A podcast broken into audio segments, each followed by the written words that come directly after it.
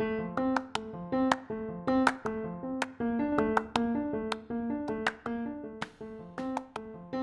い、皆さん、こんにちは。ひねくれヨキャの What's Up Dog。このチャンネルでは、東京方面在住の州とロサンゼルス方面在住のグッチが、日米の時事ニュースや日々の出来事を取り上げて話す中で、関連したりしなかったりするおすすめエンタメコンテンツを紹介するエンタメキュレーション番組です。今週もよろしくお願いします。よろしくお願いします。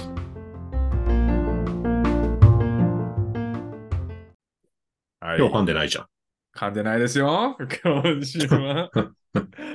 ゆっくり読みました。はい。いやーそろそろ日本帰ってくるよね。うん。はい。はい。来週の土曜日に、えー日本に帰って、えー今年はですね、帰りのアメリカに帰る便が12月の31ということで、うん。えー年を2回またぐという。なんて言うんでしょう。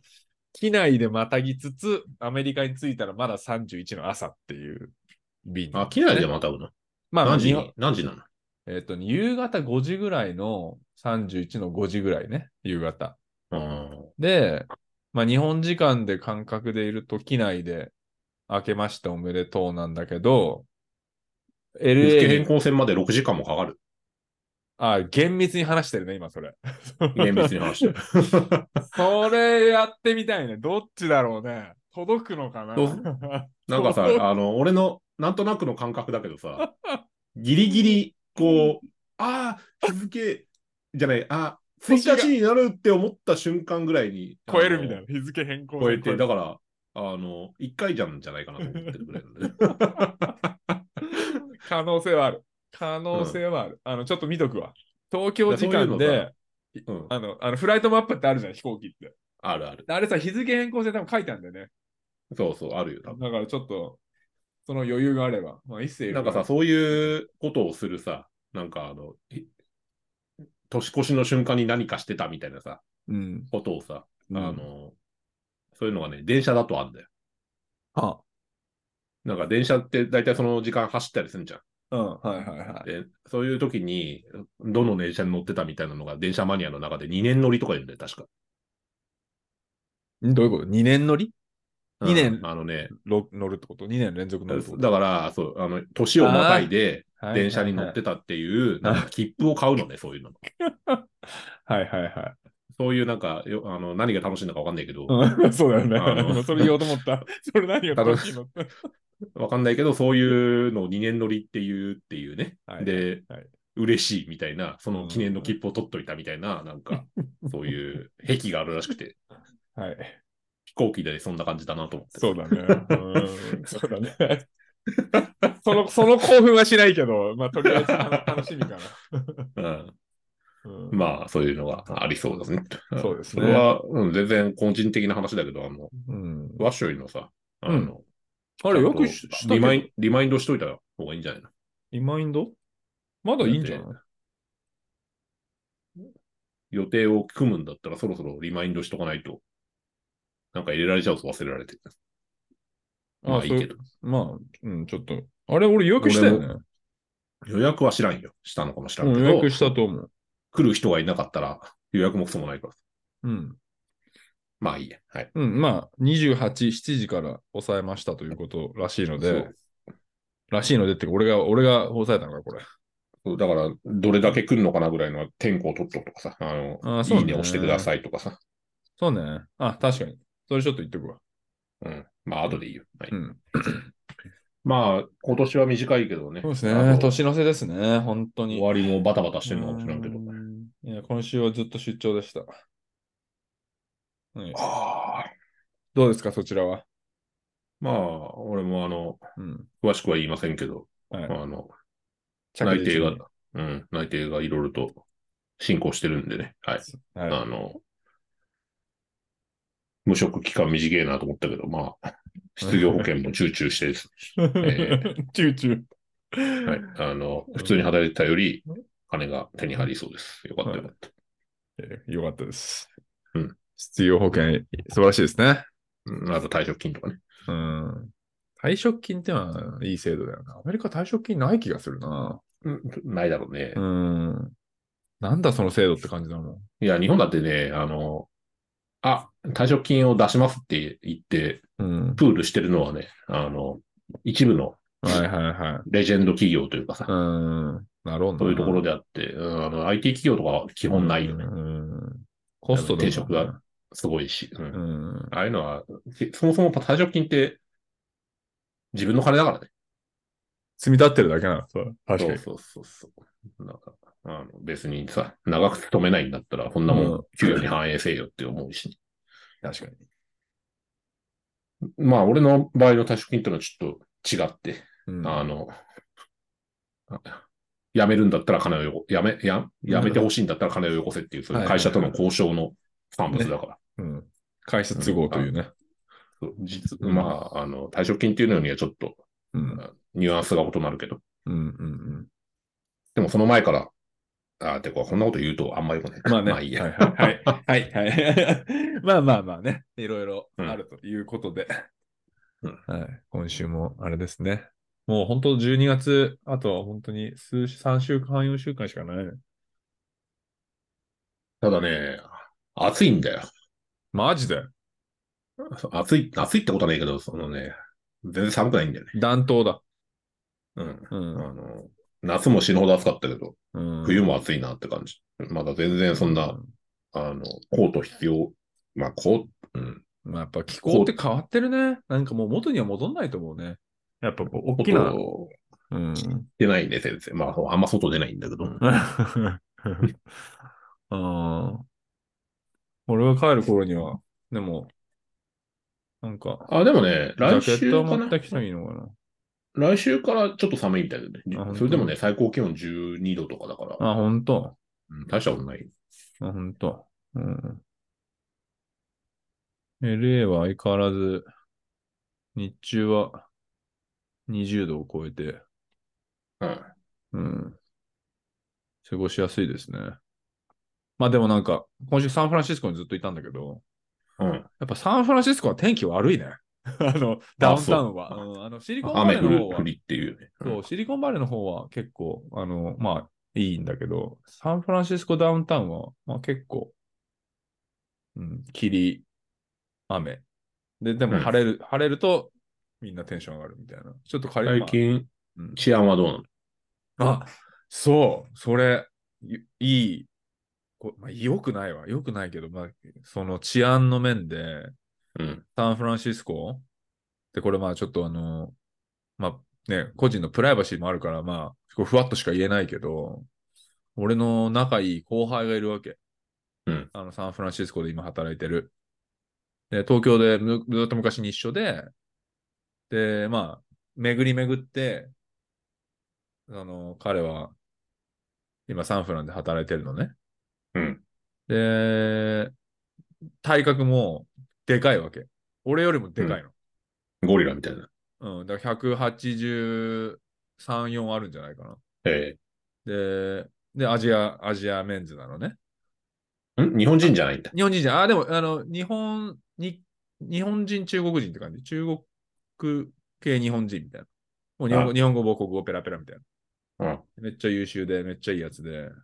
でかいの。俺よりでかいのに、その、サンフランシスコのダウンタウンに住んでるんだけど、そいつ、今週の月曜日に、うんマーケットストリートって、例えばツイッターの本社とかさ、あまあ、もう今 X か、X の本社とかはいがある、まあ一応目抜き通りとされているサンダウンタウン、サンフランシスコで、なんか買い物した後に家に帰ろうとしたら、なんかホームレスにいきなり、なんか石かなんかで殴られて、で、警察沙汰になって、そいつ病院行ってやって。で、今、金曜、金曜、き今日そいつと会って、で、金曜だから、もう、あの、なんか目、目のとこちょっと怪我してて、で、なんか、強盗にあったんですって？そう、こういうことがあったんですよ。で、聞いてください。その、なんかホームレスのなんかおあの女性なんですよね。えで、なんか、そういう、いきなり、あの、強盗っていうか、なん、何？その、暴行に遭うみたいな。理由はいや、だから、そ、そいつは、なんも、なんもないよ、多分。だから、理由なんかないの？ないんだよ。だから、そのホームレスも、殴った後多分に逃げて、うん警察も捕まえられない。もう警察呼んだけど、そんなすぐに来ないじゃん。10分ぐらいかかるじゃん、来て、来るとしても。うん。うん。で、来て、現場検証やって、で、その次の日病院行ったりして、みたいな。なゴリラみたいなやつだったら取り押さえたりできない？いや、危ないでしょ。何持ってるか分かんない。まあ危ないけど、うんまあ危ないけどさ。うんで、あとはその薬物中毒とかのもあるし、まあだからそのサンフランのね、ダウンタウン、その中、その、は、もう、結構やばいと思う。だって俺よりでかい、そのそいつが、7時だよ、夜の7時ぐらいって言ってた。普通えに。ー目抜き通りで襲われるって。しかもそんな何？え？女性？女性ってでかいわけ？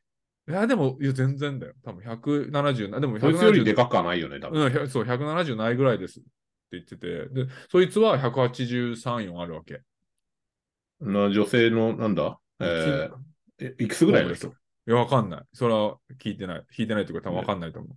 でいきなり殴られたんですよ。若かないよねきっとうん。若いのかな？あまあ、まあ、あまあ、わかんない。で、いきなり殴られたっつって。でも別になんか持ってかれたわけじゃないあ、そう、それはない。といきなり殴られて、終わったんじゃない？そそれだけ、えーそう、あれだけ、多分。あうんそれもう、まあ多分ただの薬中だよね。うん。で、まあ、な気もつけたくないけどさ、やっぱアジアンヘイトって、まあ一部あるんだよね、きっと。まだ、全然。で、俺も人事じゃないっていうか、まあ、人事じゃないからさ、ちょっとあれだけど、やっぱり。まあ、アジアンヘイトじゃないかもしんないけど、可能性はゼロじゃないから、やっぱ、うーん、治安は良くない。ダウンタウンは。本当に。っていうのを身近に感じたわ、今日、マジで。こんな歩いてるだけで襲われるんだうね。んしかもそんなでかい男が。そう、そう。俺らとかだったらさ、大丈夫と思っちゃうじゃん。ある程度、せや。あのまあ、日本、うん、日本っていうか、そんなお、まあ、薬中、薬中にね、でかいもクソもないから。うん、でかいとか男とか女とか。そう、だから、観光で来るとしてもちゃんと場所選ばなきゃなっていうのは多分ある。すごい。うん。でじゃあもそのアンフランのダウンタウンなんて一番ね、安全そうな場所なのにね。もうね、見学すらやめた方がいいぐらい、その、マジで。うん、まあ、うん、治安は良くないっす。はい、あ相変わらず悪い。うん。相変わらず悪いわ。で、行くっていうのを身近に感じた、今日。まあねうん、知り合いにいるとびっくりするね。びっくりする。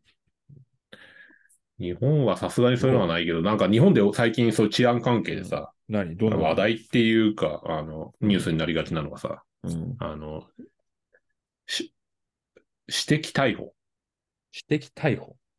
うん。どういう感じ？指摘って、あの、プライバ、プライベートの指摘ってこと？そう、あの、一般人がうん一般人を逮捕するっていう、あの、ことを指すんだけど、できんの？そんなこと。できるはできる。例えば痴漢とか。いて、んな警官が都合よく電車に乗ってたりしないわけ。うんうんうん。で、だからそれを見かけたやつが、あの、おい何してんだっつって手をカッて、あの、取ってね、で、通報するみたいな。うん、体を拘束して、うんで、次の駅で降りろっつって、うんで、それも指摘逮捕なわけよ。はいはいはいは現行犯逮捕だったら指摘でいいわけ。い。はいはいはいはあと、喧嘩してるとかさ、い。はいはいはいはい。それも暴行だから、うん。あの、周りの人間が止めに入って。取り押さえてっていうのも指摘逮捕のなるほどね。一環ね。うんうんうん。で、それが問題になってて、うん。で、それがすげえ増えてんのね。で、なんで増えてんのかっていうと、YouTuber がそれをやるのよ。まあ、それはあれじゃない、要は、捕まえる側に問題、問題があるってこと？要は。そう要は、そんなに悪くない人を捕まえるみたいな、そういう企画ってことでしょ、多分。だからまず冤罪だったりもする可能性もあるし、あと、それ、を、それをやることで、こう、まあ、バズるわけ。バズるっていうかうん、再生数が伸びるわけ。うん。でそういう、あの、私的利益のためにさ、うん。私的逮捕を行うってのは、でそれをやる連中は、あの、公共の福祉だと。いうふうに主張して、あの、何も悪いことをしてない的なね、うんえー主張をするんだけど、そういうわけじゃないじゃん。結局のところは私的利益のためにそういうことをしてるわけで。もちろん。うん。で、冤罪の可能性の場合は、そいつの指摘逮捕をしてる側の方が逮捕されることだってあり得るわけよね。うん。っていう、そう、でもエンタメ性は高いからってことでさ、あの、俺たちは公共の福祉のためにやってるんであってみたいなことを、あの、何、あの、偉そうなことをぶち上げてさ、うんやってるっていうのが、こう、すごい冷ややかな目で見てたんだけど、それがあまりに多いもんだから、問問題になったわけ。で、結局のところ、うん。結局、まあこれは俺の持論というか、まあネットでも言われてるんだけど、あの、うん連中がその、立場上、うんそういうなんか正義の味方的な形をさ、取ってるけど、うん。ぶっちゃけ社会的に見たら、あの、逮捕されてる連中と大した変わりないわけ。うんうんあの、半グレの走りうん。みたな。はいいはいはいはい。要は注目集めたくてみたいな。その。そうそう。うんだから半グレだ、半グレと、あの、大して変わらんわけ、ぶっちゃけ。うん。うん。人間性的にもさ。うん。捕まえてる方でしょ？そう、俺動画見たけど、うんあの、どっちが犯罪したかわかんねえぐらいなんだよね。うん。なんか指摘逮捕逮捕みたいなのないの？いや、だしてから本当にそ,、うん、そういうふうにすべきなだよぐらいの気持ちになるんだけど、見てると。うん。うん。でも、その指摘逮捕をやって、な業務上、業務、ん？公的業務妨害とかで、うんあの、逮捕されてるやつがニュースになってて、あ要するに指摘逮捕を繰り返して、はいは通それで逮捕される妨害したとか、い。はいはいはい。っていうのがね、あの、最近増えてるんだよね。まあやっやってることチンピラと変わんないのチンピラのいや、だから変わんないんだよ。チンピラの役なんだよ。そうでしょ。うん。だから、うんそれに、半グレの、なんかヤクザに。ヤクザもね、うんうん昔はそういうふうなことをさ、言われたりするじゃん。なんか警ね。はい警察とは違う、うんその、地域の治安に、はいあのはああだこうだみたいなさ。うんで、そねそれでもみかじめ料とかわけわかんないことで、ね犯罪行為を行ってたのはヤクザの方じゃん。い。うん、そうだね。だから、こう、全然やってること変わんないわけ。うん。全員、全員逮捕されると思うんだけどさ。うん。まあ、かといってね、あの警察が絶対だとか全然思わないけど、うん。警察なんか今全員消えてほしいんだけど、そうまあ、そうなったら困るけどな。俺はもう警察大嫌いだから、うんヤクザも大嫌いだけ誰が好きなんだよ。え？いや、だからそういう治安がどうのとか言い出すやつが嫌いなんだ。はいはいはい。いやどうもまあ、そのアメリカと日本は違う問題があるな、それは。なんか。うん、暴力装置が俺はとにかくね、あうのん。不愉快なんだな。まあいいや。はい。そんな感じで日本も、その、なんか、わけのわからんで、のが、ああ、ちょっと日本来たらさ、面白かったからさ、社会勉強でし、あの、歌舞伎町行ってみね。なんでだよ。いや、怖いわ。いやいや、あの、その歌舞伎町のね、動物園ぶりがやばいっていうか、人間、一緒についてって。ついてきて。に人間の動物園がね、うん。あの、見られるよ。本当。あれ、そう、東横インって、東横インって、あ新宿じゃなかったっけ？東横インじゃないよ、東横。はいあ、東横か。うん。東横イン。ね、それ、それはあの、クレームが来るからやめた方がいあ、い。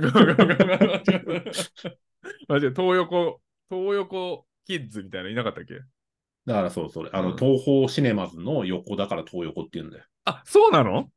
俺たちが昔、駒劇って言ってた広場あるね、あるね、駒劇広場。あれが、あれは今、駒劇じゃなくて東横って言われてんだよ。あ、あれ、東横インとは関係ないの？全然関係ない。あ、本当失礼しました。それは本当に。俺なんか東横。東横インの向かいにある広場だから東横って言ってるのかと思った。全然関係ない。何にも関係ない。大風評被害。大変失礼しました。大変失礼しました。あ東横ってのは、だから、カタカナで東で、横は横浜の横なんで、だか。ら。で、何回か通ってるけどね、ほんと動物園で人間の。怖いね。あ、でも、違った怖さが見えた。俺ほら、サンこ今日、今日まで泊まってたサンフランシスコのダウンタウンうんは、もう、もう強烈に治安悪いんだけど、その、特に治安悪いで、テンダーロインって前ちょっと話したよね。あはいはい、うん、知ってる。テンダーロイン有名だよ。うんが、もう24時間やばいわけ。そこ昼も、朝も昼も夜もやばいわけ。うんもう、想像を絶する多分、その東横とは違うベクトルのやばさみたいな。うん。で、前も言ったけど、そこを担当する警察官は、給料が高すぎて、なんかテンダーロインステーキが食えるぐらいっていうところからテンダーロインっていう名前がついたみたいな。へえ。面白い。ぐらい、そうそう。っていう、なんかまあ、あの、諸説あると思うんだけど、そそれが一応有力なあれなんだけど、その説なんだけど、あの、テンダーロイン地区みたいなもんだよね、東横インって。日本いいんじゃねえあ、間違えた、間違えた。あ、間違えた。東横広場。そう。うんまあ、でもね、あの、治安悪いって言っても日本なんて、もう、あの、そんなう、んアメリカに比べたら、まあまあね。あの、おままごとみたいなもんだと思うけど。でもなんか、地面に座る若者とかうん、苦労者とか、そういうのがすげえたくさんいて、まあ、地面にこうやってね。そうね。観光スポット的な、うんあの面白いからとか言ってるのが本当は良くないのかもしれないけどさ、そうね。まあまあまあ。あなんかね、飛び降り自殺とかもいてさ、ええちょっとやだな、それは。なんか、うんあったよ。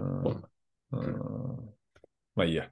はい。ということで、ね、今週もそんな感じで、サバイバルしていきますか。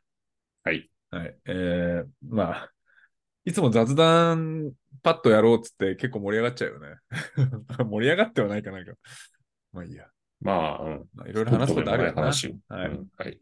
えー今週はですね、もう本当、あの、気軽に行きたいということで、これ結構よく使うカジュアルスラングビジネス英会話なんだけど、はい。 no brainer っていう表現があって、 no brainer。no brainer。no はうん no ですね。で、 brainer は brain であの B-R-A-I-N にうん ER つける。最後はいはい ER ブレイナー。ノーブレイナー。はい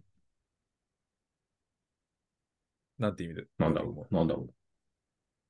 頭使わないとかそういうこそうですね。というと？となると？とえー、なんだ？だから例えば、well, that's no brainer.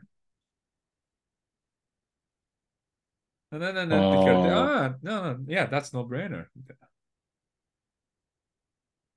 なんだろうね。相づちとかでもなさそうだし。な。うん。まあ、これはですね、うんまあ、ブ no brainer だから、 no brainer だから、その brain が no なわけですね。要は、 brain、最後、さっきシューも言ってたけど、要は、 brain を使わなくてもいいという意味で、うん考えるまでもないこと。要は、that's no brainer っていうと、that's a no brainer が、A が、え、 a がつくか、that's a no brainer っていうと、なんか、うんそう、愚問ですね、みたいな。とか。まうん。that's no brainer っていうと、まあ、簡単、まあそんなの簡単だよ、みたいな。お茶の子さいさい的に。その、まあ、 piece of cake とか言うじゃん、なんかよくスラングで。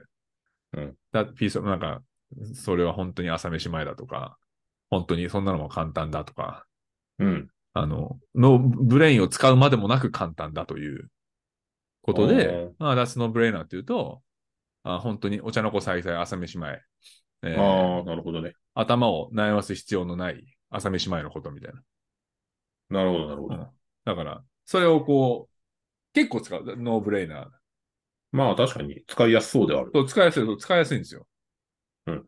It's a no brainer って言うと、まあ、簡単だよとか、そんな、あの、答えはもう、わかその明確だよ。あの、あき明らかだよね、とかっていう。ああ、なるほどね。うん。慣用句だね。慣用句、そうそうそう。だから日本で言うと、まあ、朝飯前とか、なるほど、なるほど。うん。非常にすげえ簡単だよ。余裕とか、うん、余裕みたいな。なるほど。うんなるほど。ちょっとこれやっててくんない？余裕みたいな。っなるほど。いいじゃない。ていう、えー no brainer ですね。 no brainer ね。これはいはいはい。結構使います。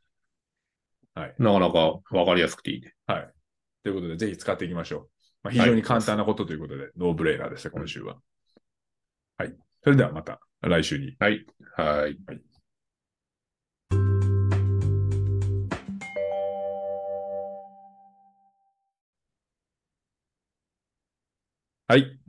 ということで、今週も、えーえーサバイバルが一段落したということで、えー本本編のコンテンツの方に移ってまいりたいと思うんですが、今週はあーどんなコンテンツをピックアップする？そうね。あのね、俺じゃないや。日本で、まあ、漫画好きうんの人がうん。毎日何をしてるかっていうとさ、あの、漫画の電子書籍のサイト、うん。俺多分10個ぐらいは登録してんだけど、なんか、前、何個か紹介してもらったよね。そうそう、その、そういういろいろなところをクロールするわけ。だから、うん。うん。あの、毎日のように。はいはい。で、更新があったらそれを最新話が無料で読めたりするわけだから、うん。うん。うん。まあそういうのが死ぬほどあるから、それを毎、いつも紹介してるんだけど、はいはい。その中でいつも見てる、要は、毎週レギュラーで見てるね、うん。あの、漫画とかがまああるわけ。毎週とか毎月とかね。うん。で、その中から一つずつ紹介したりしてることが多いんですけど、はいはいはい。うん。結構前からずーっと見てて、あ、そういえば言ってなかったって漫画があってですね。はいはいはい。ちょっとそれを今回は紹介したいんですけど、うん。私、まあ、ごめんね、話す前、あの、タイトル言う前に、あの、うん前置きが長いんだけど、いいよ、全然。まだ待ってるよ。あ、そう。あのー結構前からさ、なろう漫画に対して辛辣じゃん、俺。なろう漫画。うん。ナロー漫画覚えてる？覚えてない？なんだっけ？あの、要は、こう、自分がうん。急にタイムスリップして、ああ、転生系ってどこと？うとか、そう、転生系、はいはいはい。タイムスリップしてどうとか、うんあとは、あの、生まれ変わったらうんどう、こういう状況にいたんだけど、ああはいはいはい。うんうんうんうん。で、なんか、要は、現実のさ、うん。あの、本人たちの、その、うん。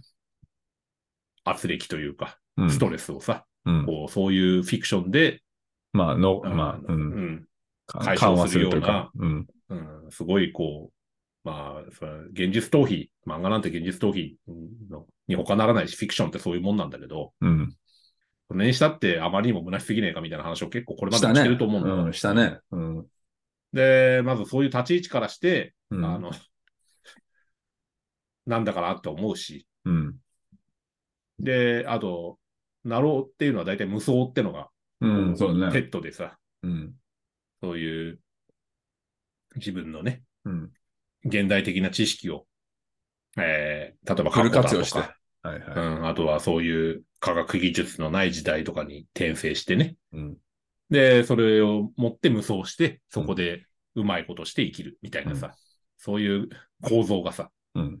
あまりにもなんか、やるせないなって思ったりするわけだよね。うん。うん。うんそ。の無双したいわけよ。うん。ね。人々は？人々っていうか読んでる人間はそれで気持ちよくなりたいわけよ。はいはいはいはい。そうですね。でもさ、それなんかこう、大人が小学生になってさ、うん。あの喧嘩に勝つみたいな、そういう虚しさを感じるじゃん。そうだね。まあまあ、そうね。確かに。確かに。小学生に混じってさ、あのゲームで勝ってさ、はいはい。あのイエーイとか言ってるようなさそんうな、んなんかすごくこう、物悲しいじゃん。はいはい。って思っちゃったりするから、まあうん否定的だし、うん。今までそんな面白いと思ったことないわけ。うん。でもその中でも、うんこう、無双系じゃないけど、うん。で、えー要は、誰よりも強い、誰よりも賢いんだけど、うん。えーそういう構造なんだけど、でも、あ、でもこれは面白いなって思うようなものっていうのは、まあ、あるんだそもそも漫画ってそういうもんじゃん。うあん。の、ドラゴンボールにしたってさ、うん。悟空は誰よりも強いんだけど、うん。それでつまんねえとか言ってる人はあんまりいないじゃん。まあね。まあ乗り越えていくからね、いろいろね。そうそうそう。うん。っていうので、えーよくあの、あの、紹介はしてないけど、ドクターストああ、はいはいはいはい。ドクターストーンなんかうんも、あの、誰よりも賢いじゃん。うん、そうね。主人公は。うんそして転生してるじゃん。うん。で、サバイバルしてるわけで。はいはいはい。で、それがつまんないっていう、あの、ほ方向には行ってない。で、なんで行ってないかっていうと、あれはあれで、その、面白いんだよ、ね。サイエンス要素強いしね。そうそう。うんあの、非常に学習漫画的な、うん。こう、側面があるなと思ったりするわけで。うん。で、前置き長くなったんだけど、今日紹介するのは、うん。あの、それの一環で、ナロー漫画ではありつつも、あ、これは面白いって思ったのを一つ、はいはいはいタイトルは？はい。戦国小町九郎丹と言います。聞いたことないっすよ、それは。これ結構売れてんだけどね。戦国小町？小町。クロータン。はい。どういう物語ですか？これはね、女子高生がタイあ、これね。戦国小町クロータン。全部漢字ですね、これ。そう。あの、女子高生が急にタイムスリップするんだね。うん。で、この女子高生ってのは農業高校出身なの。。はいで、農業高校出身で、ちょっと得、ちょっと得意な姉を持ってる。得意な姉？うん。姉ちゃんがいて、姉ちゃん姉がちょっと、うんうん。姉ちゃんがちょっと変な姉ちゃんなのね。はい。で、どんな姉ちゃんかっていうと、武器にすげえ興味がある。うーん。あ、ほうほうほで、その武器にすげえ興味のあるすげえ変な姉ちゃんの、う。うん。あの、本を、うん。注文した本を本屋から、あの、代わりに受け取る。うん。受け取って、その帰り道。うん。で、農業高校出身だから、農業高校の授業で、はいはいは苗、苗を植える？い。はいはいはい。種を植えるってうんいう、まあ、あの、カリキュラムがあるんだよね。うんうんうん。で、その種とか苗を持ってきたんだけど、なんか日付だかなんだか間違えてて、うん。こう持って帰んないといけない。持ってきたんだけど持って帰んないといけないっていうような状況に陥る学校に？そう、学校にい持ってったんだけど、それを持って帰る。はいはいはい。家に？そう。で、うんその帰りに、その姉ちゃんの注文してた兵器の本ってのを、はいはいはい。兵器の大図鑑みたいなのを、うんえー本屋から受け取って、本屋でね。うん。はいはい。うん。だから苗と種をとあ本を持ってるわけだよね。はいはいはい。その帰り道にバスかなんかに出会って、そのバスに引かれる、引かれないぐらいのところでタイムスリップしちゃうのね。多分そのアクシデントはそのバスでそういうのが起きると。そうそう。で、タイムスリップした先が戦国時代なのね。はいはいはい。で、戦国時代の森の中で起きる、上がるんだけど、うんうん。そこでいきなり出会うのが織田信長なのね。いきなり大ボスやん。そうん。う。で、織田信長に出会って織田信長に、あの、切り捨てられるようそうになるんだけど、うん。ちょっと待って、ちょっと待ってくださいと。そう。で、まあ、こう、うまいこと交渉して、うん。あの、殺されるのは回避するんだけど、うん。なんやかやってお前に何ができるんだって言われるわけ。うん殺される前に。うん。で、私はその農業ができますっていうね、そうだね。農業高校だもんね。そうなるよね。うん。と知識があるわけだから。うん。だったら、こう、その頃の信長っていうのは時代はいつなのかっていうと、まだ、あの、主君になったばっかりぐらいの頃なわけ。はいはいはい。天下統一まだしてない。全然してない。何にもしてない。うん終わりの国しか持ってない。しかも、終わりの国をようやく手中に収めたぐらい。その、お家騒動が終わったあたり。はいはいはい。だから、まだ全然小国なわけ。うん。で、だったら切り捨てる前に、うんあのこれができるからやってみろって言って、うん。織田信長に提示されるのが、うんあのすぐ近くにもう、もうい今にも優れそうな寒村があるわけよ。うん。村がね。はいはいはい。その村を立て直せと。はい。あの、飢饉でもう全員死にそうなんだと。うん。ここをなんとかして、あの。食い止めてみせようって言われて、うん。耕すわけだってい。うことに、そう、耕して、ねの、作物を上げろと。うん。で、作物の収入を、うん。まあ、数ヶ月後に年貢として。っていう、んそうそう、っていうようなミッションを課されるわけ。それさ、タイムスリップした時に持ってんの、やっぱ。その設定としてはそう。、そう苗はある。持ってんだ。あの 自分のカバンと、はいはいはい。えーなんだうっけ、ん。うん。セカンドバッグと本カバンと、うん。あと服うん。はそのままなのね。あとスマホ。はいはい。スマホ。であとスマホの手回し充電器持ってる。うわーまあそこはね。設定ね。うん、はいはいはい。となると、そのスマホの中には百科事典のアプリとかあるわけで。ああ、電波なくてもいけるわけだ。そうそう、手回し充電でうんうん、その百科事典読んでってことができるわけだよね。はいはいはい。つまり、チート能力を持ってる。はいはいはい。うん、典型的な転生、そうそう、転生ものですよ。うんナロー系ですね。で、それだったら完全にナローでさ、そのまあじゃうんあその女子高生が信長の無茶ぶりをされるんだけども、うん。現代知識を使ってね、うん。えー作物を育てて、えー作付けを上げてだね。うん。で、そうやって無双する、ある、よくある漫画かなと思ったんだけども、うん。うん。うん。これがとっても面白いなと思うのは、まあ、うん俺戦国時代が好きっていうのもあるんだけど、はいはいはい。この戦国時代の、に、そういう、なんていうの、どこの国がどこの国とどういう戦をして、うん。その結果どうなったみたいなのはさ、割と好きな人でもよく知ってることではあるけども、うん。じゃあそういう時に農業ってのはどういうレベルだったかとか、うん。あーその日々の暮らしみたいな。そうそう、その頃の、うんうんうんあの一般農民の、うん。もう武士なんてのは全体のさ、10%もいないわけよ。うん。うん。うん。その頃の人口の。はいはい。じゃあだ、何万人も戦あったっていうのは、それはどこから出てるのかというと、半分のの農民なのね。はいはい。借り出されて。うん。そう。で、農民ってのはさ、暖かいうちはその農業をするから、うん。戦をするのは冬が多かったわけ。っうん。ていうようなこと。えー一般の農業のレベルってのはどんなもんかとか、うん。あとはそれが、あの、なぜ現代知識だけで無双できるのかとか、うん。例えば、あの、畑の pH 値、土の、っうんうんうんてのが、その、農業する上では非常に重要なわけ。はいはいはい酸性だと、あはいの、野菜が育たないうん。とかあ。るんだけどうんうんうん。じゃあ酸性をあのアルカリ性にするためには灰をまくとかね。はいはいはいはいはいはいそんな、俺が知ってる知識ですらそういう常識があるのに、うん。そういうのがこう農業高校的なね、そういううん農業に、の歴史なんてのをさ、うん偉人の発見した、えー知識をフル活用すると一体どういうことになるかっていうのは、うんまあ、思考実験として面白いわけだよね。うんうんうん。実際チート状態になってるのかっていうことだよね。その、現代の。知識、そうそう、うん。チート上になってんだよ。知識上、知識だけでもそんなことになるわけ。うん。技術がないんだよ。あの例えば鉄の加工技術とかもさ、あのうん今とは全然レベルが違う。そうだね。そうだね。確かに。でもすごいそういう原始的な技術だけでも、例えばクロスボールとか作れたりするわけ。っうん。ていうのをね、こう、うんまあ、ぶち込んでいくっていう、そういうなロマン。なるほどね。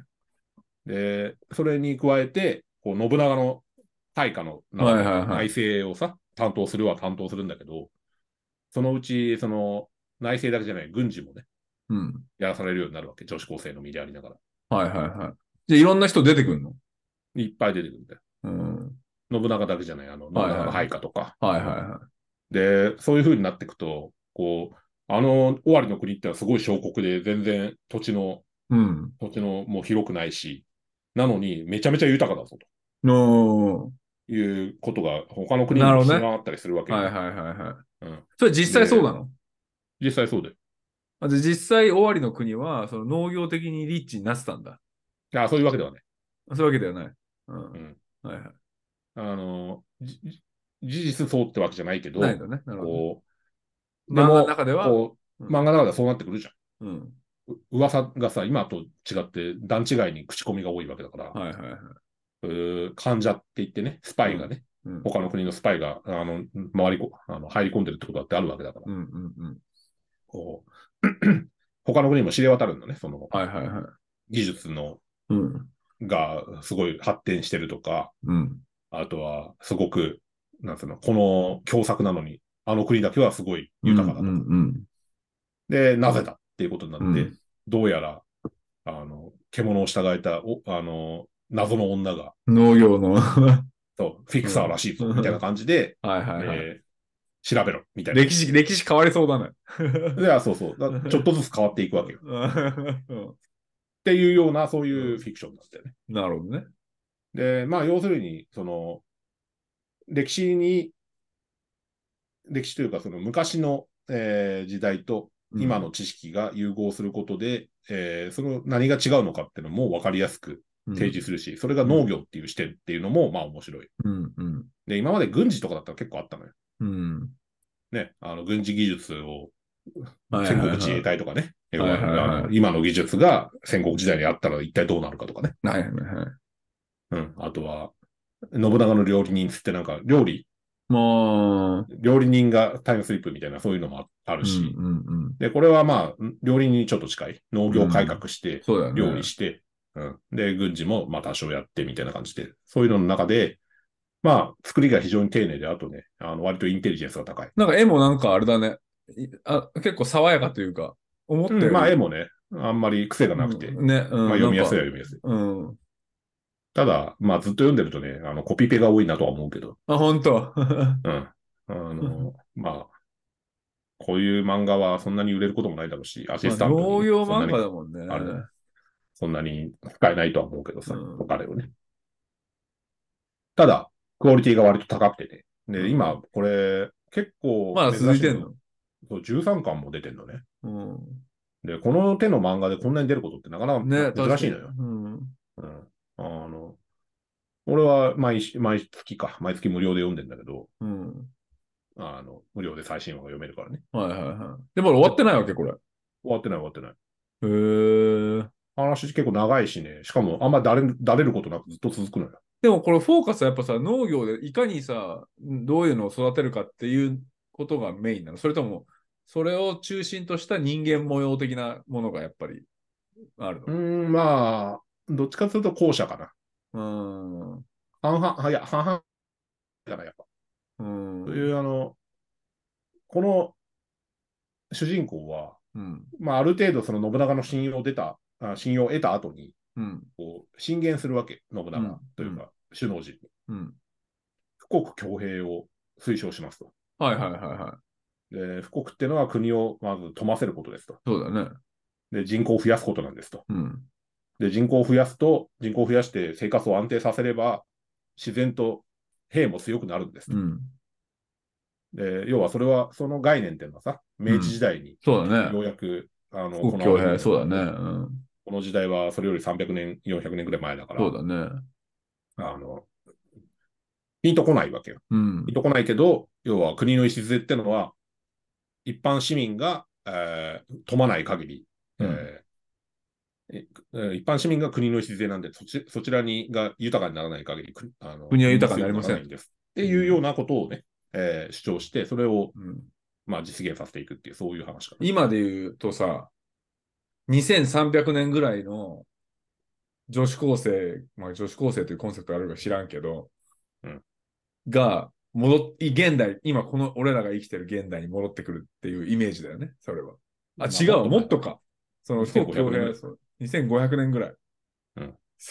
それ、それっていそういう話うん面白い、ね。なかなかねうんあのねまあ、俺はそれなろうだなと思った瞬間にね、うわっと思っちゃうんだけど、うん。この漫画は結構新しい学びがはい起きてる。はいはいはい。農業という切り口だもんね。そう。あと、うん作者も、あの、原作と漫画があって、原作はなんか小説？あ、漫画やってんんだ、これ。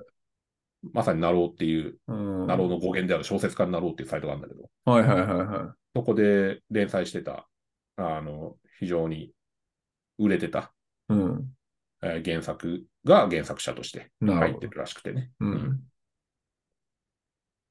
これとてもね、面白いんでね。なるほどね。したいですね。うん。えー、と、ごめん、タイトルこれ、な、な、なんだっけ？戦国小町クロータン。クロータン。戦国小町クロータン。うんうんで、書いてらっしゃる方は沢田はじめかな？うん。沢田はじめさん。戦国小町クロータン。うん。これなんかね、なんか、ちょっと今、聞きながらパラパラ読んでたけど、うん。なんか、いいね。なんかこの、戦国という設定の中で、この、女子高生のこの、ちょっとなんか、あの、お色気もあるこれ。いや、ないあんまない。あ、ない、うんあ、これたまたまか。そういうラブストーリーとかお色気みたいなの多分ね、あの、意図的に排除されてると思ああ、なるほどね。う。あんまり、そういうところにフォーカスしても、あフォーカスしても多分そっちが魅力じゃない。